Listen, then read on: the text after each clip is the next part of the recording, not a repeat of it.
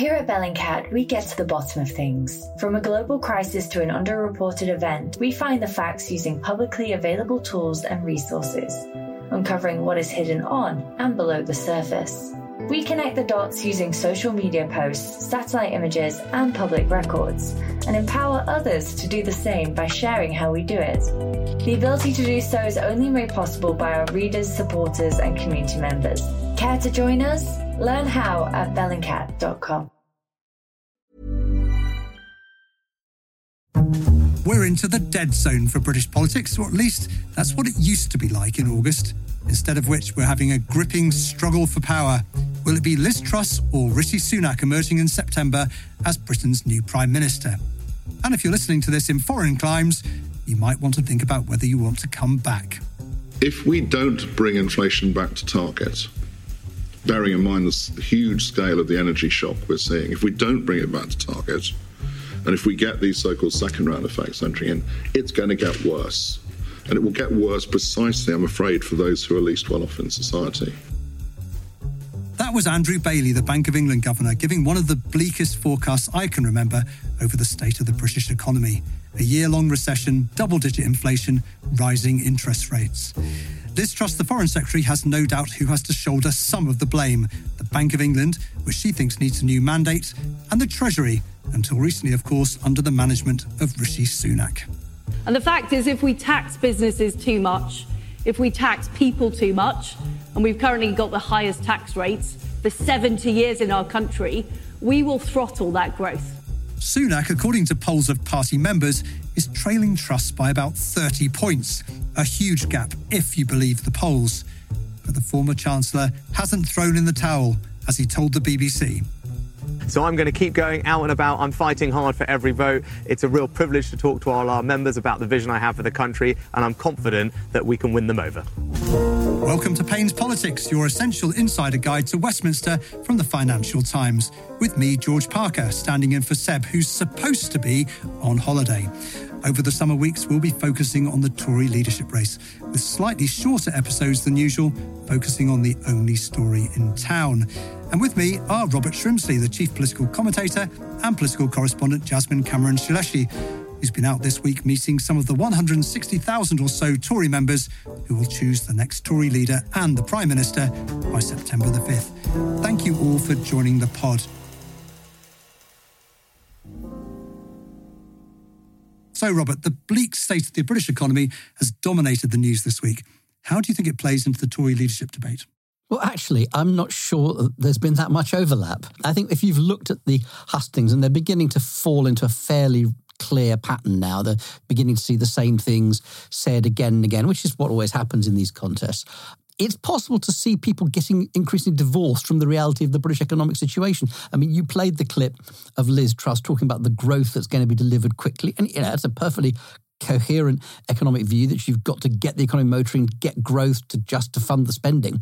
But anybody sitting out in the real economy is seeing rising inflation, a country heading into recession, interest rates going up, all the things that Andrew Bailey mentioned.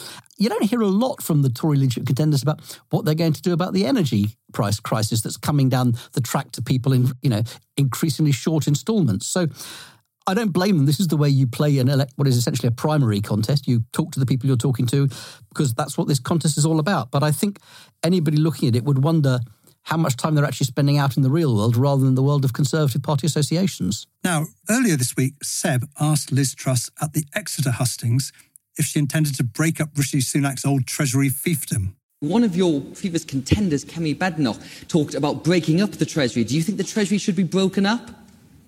Well, I wouldn't want to give them any advance warning. Uh, if I if I, if I was going to do that... That is not but I do, I do think the Treasury needs to change. And it has been a block on progress. And this is partly about challenging not just the Treasury orthodoxy, but the Whitehall orthodoxy and getting things done. And I'm prepared to break our eggs to make the omelette. Robert, to mix our metaphors here, you wrote a column this week about how Liz Truss is presenting herself as the slayer of the Whitehall blob, including the apparently stale thinking emanating from the Treasury. Does that wash? you know, yes and no. First of all, there's crude politics in this because her opponent, as you said at the beginning, you know, was until very recently the Chancellor of the Exchequer. So if you want to do your opponent down, it's a very handy way of saying, you know, he presided over this orthodoxy which didn't work. So there's some political calculation in it. In fairness to Liz Truss, she's always been of a different view of the way the Treasury and the British economy should work. She's constantly pushed different opinions from when she was at the Treasury. So it is what she thinks. The truth is, whatever failings you think the Treasury is guilty of, and it certainly is guilty of some, it comes down largely to the political leadership of the country. It comes down to the Prime Minister not enforcing his opinions on the Treasury. It comes down to having a Chancellor who the Prime Minister didn't agree with. So there's a weak and divided leadership at the top. And that's a big problem. So there is an alibi there for Liz Truss. There is an argument that she can make, that she will provide unified leadership, pushing the country in a particular direction. Whether it turns out her having provided that unified leadership, that that was actually the cause of the problem, is, I think, a different matter. You know, the fundamental problems the economy is facing are the backwash from the pandemic, the debts run up during the pandemic, the costs that have come from Brexit, the energy and supply chain shocks that are spiralling inflation, and very, very poor and weak leadership. So it can help if her economic theory is right. But otherwise, it looks like an excuse put forward by a government that's actually been in power for twelve years. And people are entitled to say, well, if this was a problem, you've had twelve years and why haven't you fixed it? Just one final thing, Robert, on, on this. There's been some discussion about whether Liz Truss is a Thatcherite or a Reaganite or a mixture of the two. What does that mean exactly? Fundamentally, the, the argument comes down to whether, under Margaret Thatcher, sound money and sound finance was the core of her argument. You couldn't spend money you didn't have. It was very much, you know, the, the daughter of the grocer shop and such like, and, you know, household saving. So fighting inflation, sound money, don't spend what you haven't got. That was the Thatcherite ethos. The Reaganite view is more that you can bring forward the ideas of the Laffer curve, trickle-down economics, cut taxes, supply-side economics will spur growth, and that will resolve problems. And it doesn't matter if you borrow a bit to do this. So that's the fundamental distinction between the two, I think. And Liz Truss does veer towards the Reaganite view, which is you cut taxes to encourage growth, you borrow if you have to, and you invest, and, and that way you get the economy motoring. And a dose of sunny optimism, I guess, is the, the, yes. the other part of the, the Reaganite message.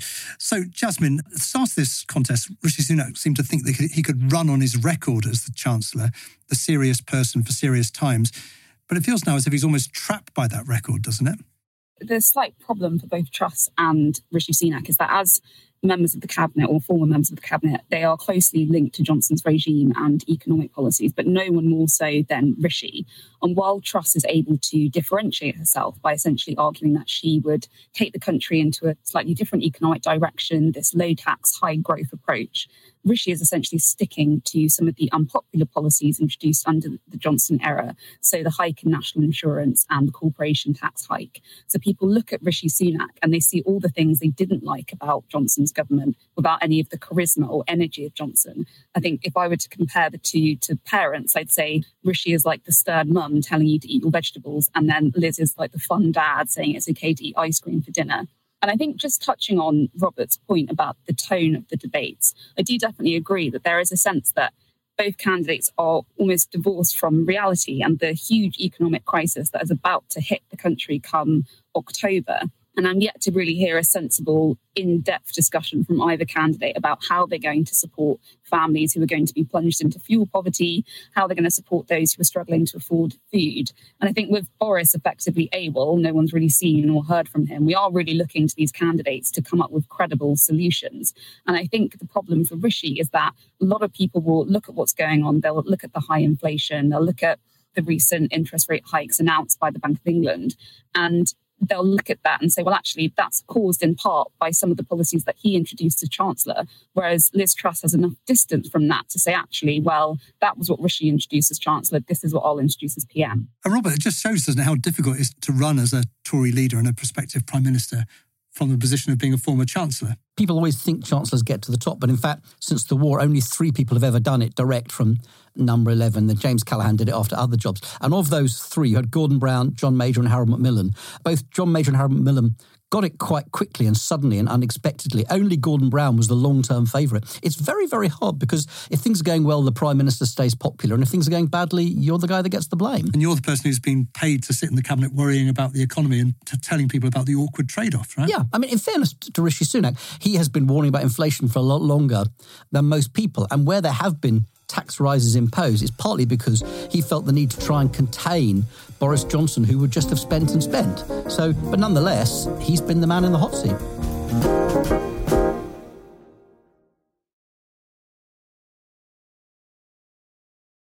Now, uh, Jasmine Truss is the clear frontrunner, as we were discussing, and there's almost a sort of cheerful insurgency sort of mood about her campaign, isn't there? Yeah, I think so. You can really tell that she is getting into the swing of the campaign. She's more confident at these hustings, and you can tell that she's she's really feeling as though she's got the Tory grassroots on her side. But one thing I, I would add, though, that obviously this week she had her first hiccup. She had that U-turn on public sector pay boards. So her campaign proposed this idea of regional pay boards. The idea is that how much you get paid as a public sector worker depends on the specific region uh, where you live. And it was obviously met with an immediate backlash, in particular from Tory M Ps, from the quote-unquote red wall seats, because you know their argument was that it, it basically flew in the face of, of levelling up. So if the government said that it wants to move high-paying jobs that have been based into London, into the Midlands, into the north of England, where their local economy needs a bit of a boost, it's a bit counterproductive to have a policy where individuals will see their pay cut when they move into these areas. And obviously she she U-turned on it by Wednesday, but then seemed to double down, almost arguing that actually the policy was fine, it had just been misinterpreted, which struck me as quite an odd position to take. Seeing as we've had months of concerns about trust in politics and Johnson making misleading statements about Partygate and Owen Paterson, part of the idea of this new contest is that we would have a new leader who would mark a change in tone and return to honest politics. And I thought it was quite a revealing insight into how she would conduct herself when her back is up against the wall. So yes, there's this feeling of insurgency, and the polls are suggesting, I think she's got a thirty-eight point lead according to the latest YouGov polling. So there is a movement in her direction, but also there are some slight cracks appearing as well. One of the things about that incident, it's what an unforced error it was. In part, obviously, Liz Truss is trying to show that there is serious economics behind her thinking and that she's going to claw back money, and that's why there isn't such a big hole in her budget. And you both will have seen this. You know, every day I sit at my look at my email and I get two or three press releases from Liz for Leader outlining new policies and new ideas. And I find myself thinking, you're thirty plus points ahead. Why don't you not say anything new? Mm. You don't need to be spewing out new initiatives and new ideas. If I was in your position, I would just keep hammering home the message that's got me into a big lead and, and not keep trying to come up with new ideas. Well, especially trying to write what's effectively a manifesto for government when your candidate's out on the road somewhere miles away, and basically you've got people throwing together policies by photocopying press releases from the Taxpayers Alliance, right, and then claiming something that's written in black and white has been willfully misrepresented by journalists like me who wrote the story up. It's um, an extraordinary state of affairs. Anyway, listen, Jasmine, you spent part of the week up in Buckingham, a safe Conservative seat in the southeast. Uh, what was the mood like among the Conservative Party members that you were speaking to up there in terms of how they viewed the two candidates? It was quite interesting because based on the polling, I would have assumed that the majority of individuals who I spoke to would have been deeply enthusiastic and in favour of Truss. The reality is, is that a lot more of the people I spoke to were undecided. A lot of people were leaning towards Truss or swaying towards Rishi Sunak, um, who also had a lot of support in the region as well. But I didn't actually speak to anyone who was a hardcore Liz for Leader, Truss forever, sort of ideological advocate of hers. People were quite cautious. But one thing I would say, it's interesting that Robert made that point about the stream of policies she's introducing. But those individuals I spoke to who were in favour of the foreign secretary actually liked her bold policies. They liked the fact that she was coming at the job with a sense of energy and a sense of vision. And then on the flip side, those who favoured the Chancellor argued that actually, because he's been Chancellor, he's been looking at the books for the past two years, he knows what's realistic in terms of tax and spend, and he's the only one who can actually handle the economy. The most interesting thing I found about visiting the area and speaking to people is that a lot of people hadn't even voted, and they were adopting this sort of wait-and-see approach. They were going to see how the race played out. They were going to listen to hustings. And people taking that approach might actually favour Rishi Sunak if actually, you know, we have a couple of more trust gaps and there's a bit more concern about the economy. That approach of the cautious Tory voter could potentially work in his favour. Robert, as Jasmine was just saying, the polls suggest this huge lead for Liz Truss among the party members, in as far as we can trust these polls. Is there anything you think that can stop her now? Nothing predictable. There's always some shock incident that we don't know is coming that changes the calculations, but there's nothing predictable that I can see that derails her now. I think Tory members have had enough time to look at her. We know that they've liked her for quite a long time. She's, I think, impressed them more than they expected to be impressed in the way she's conducted herself during this campaign. And you and Jasmine have both talked about the way she's gained in confidence and she's relaxed into it, and a bit more of her sense of humour has come through. Her slogans and her ideas are more polished. And Rishi Sunak is essentially trying to play the role of the grown-up in this contest, as opposed to, you know, the insurgent child. And A, playing the role of the grown-up has never normally worked in Tory leadership contests. And B, it's harder to do if you make mistakes of your own. Rishi Sunak has not shown himself to be a brilliant politician who never makes mistakes. I don't see what it is that derails the Truss train at this stage. Jasmine, is there anything you've seen of Liz Truss in this campaign that surprised you about her? Initially, at the beginning of the campaign, she was definitely seen as the underdog, and I think she had a reputation for being slightly gaffe-prone. I think we all remember that speech where she was talking about the fact that Britain importing two-thirds of its cheese from abroad was a disgrace, and it was turned into a meme several times. She's been sort of gently mocked for seen as cosplaying Margaret Thatcher. So she was almost seen as the silly candidate compared to Rishi Sunak's quite slick and, and media-managed image. But I think I've been quite surprised and impressed at the fact that she's actually very good at turning her quote-unquote weaknesses into strengths. So she knows she's a bit gaff-prone and rough around the edges, and in her conversations with Tory members, in her speeches in, in debate, she sort of turned it into a positive and said, well, actually, I'm I'm, I'm straight-talking, I'm not slick, I'm, you know, I'll, I'll tell you what I mean. Say, for example, she knows that she was a Lib Dem and she was a Remainer, and she's actually argued that, hang on a minute, being a convert is a good thing. She knows how to evolve her thinking. So I think she's very good at identifying her weaknesses and framing them in a way that makes her look good. And Rob, what do you make of the fact that in the last few days we've seen Sajid Javid, Penny Mordaunt, Tom Tugendhat, all formerly Tory leadership contenders, coming over to Liz Truss's side? Does it tell us that she's more likely to be able to unite the party afterwards?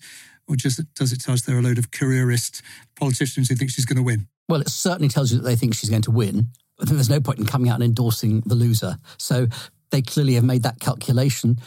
There will be a moment, you know, the, the new leader is chosen, the campaign is over.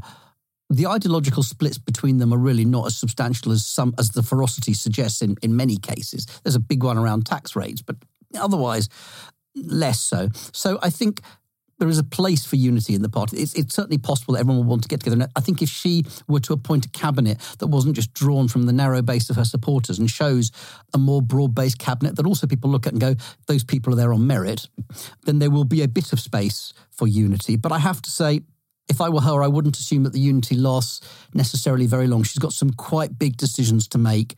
One side of her party or another will disagree with. So she'll get a bit of a honeymoon, but these honeymoons are getting shorter and shorter these days. It's going to be a very difficult climate to have a honeymoon in, that's for sure, economically. Jasmine, one, one final question to you. One little quirk in this contest this week was when we discovered that the voting system was going to be delayed by a few days because the security services were worried that it could be hacked. Can you explain what was going on there? Effectively, the National Cyber Security Centre, which is part of G C H Q, warned the Conservative Party that its voting systems were potentially vulnerable to outside actors. And so as a result, the Conservative Party sent a letter, an email to all their members saying that all the voting ballots will be sent out this week, but potentially um, next week's all the voting ballots will be slightly delayed. They've also tweaked the process whereby members were able to recast their vote at any point in the, during the summer. So if they sent an initial vote, they could change their minds before the uh, September the second deadline. That's now been changed, so um, members can only vote once effectively. So it's, it's a quite an interesting intervention. I mean, it plays into widespread concerns that have occurred since the twenty sixteen U S presidential election about hacking and interference in elections. But in some ways, it could also advantage Rishi Sunak. It works to his favour if people are sitting at home pondering. It's a long campaign. We could see a couple more Liz scandals. We've already seen concern about the quote-unquote fizz with Liz meetings and whether or not, and who paid for them and whether or not they were accounted for properly.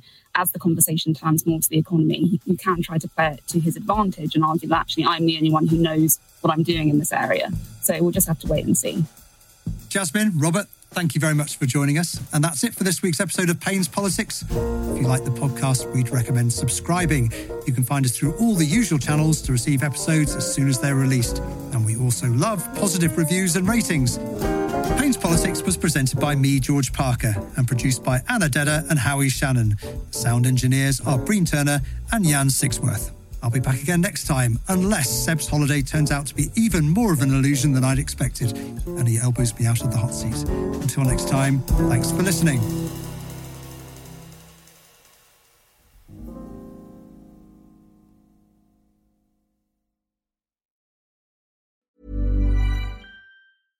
Hey, it's Paige DeSorbo from Giggly Squad. High quality fashion without the price tag. Say hello to Quince. I'm snagging high-end essentials like cozy cashmere sweaters, sleek leather jackets, fine jewelry, and so much more. With Quince being fifty to eighty percent less than similar brands.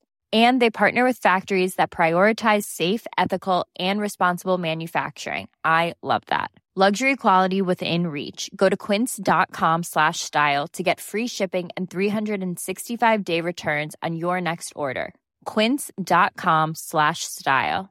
Here at Bellingcat, we get to the bottom of things. From a global crisis to an underreported event, we find the facts using publicly available tools and resources, uncovering what is hidden on and below the surface.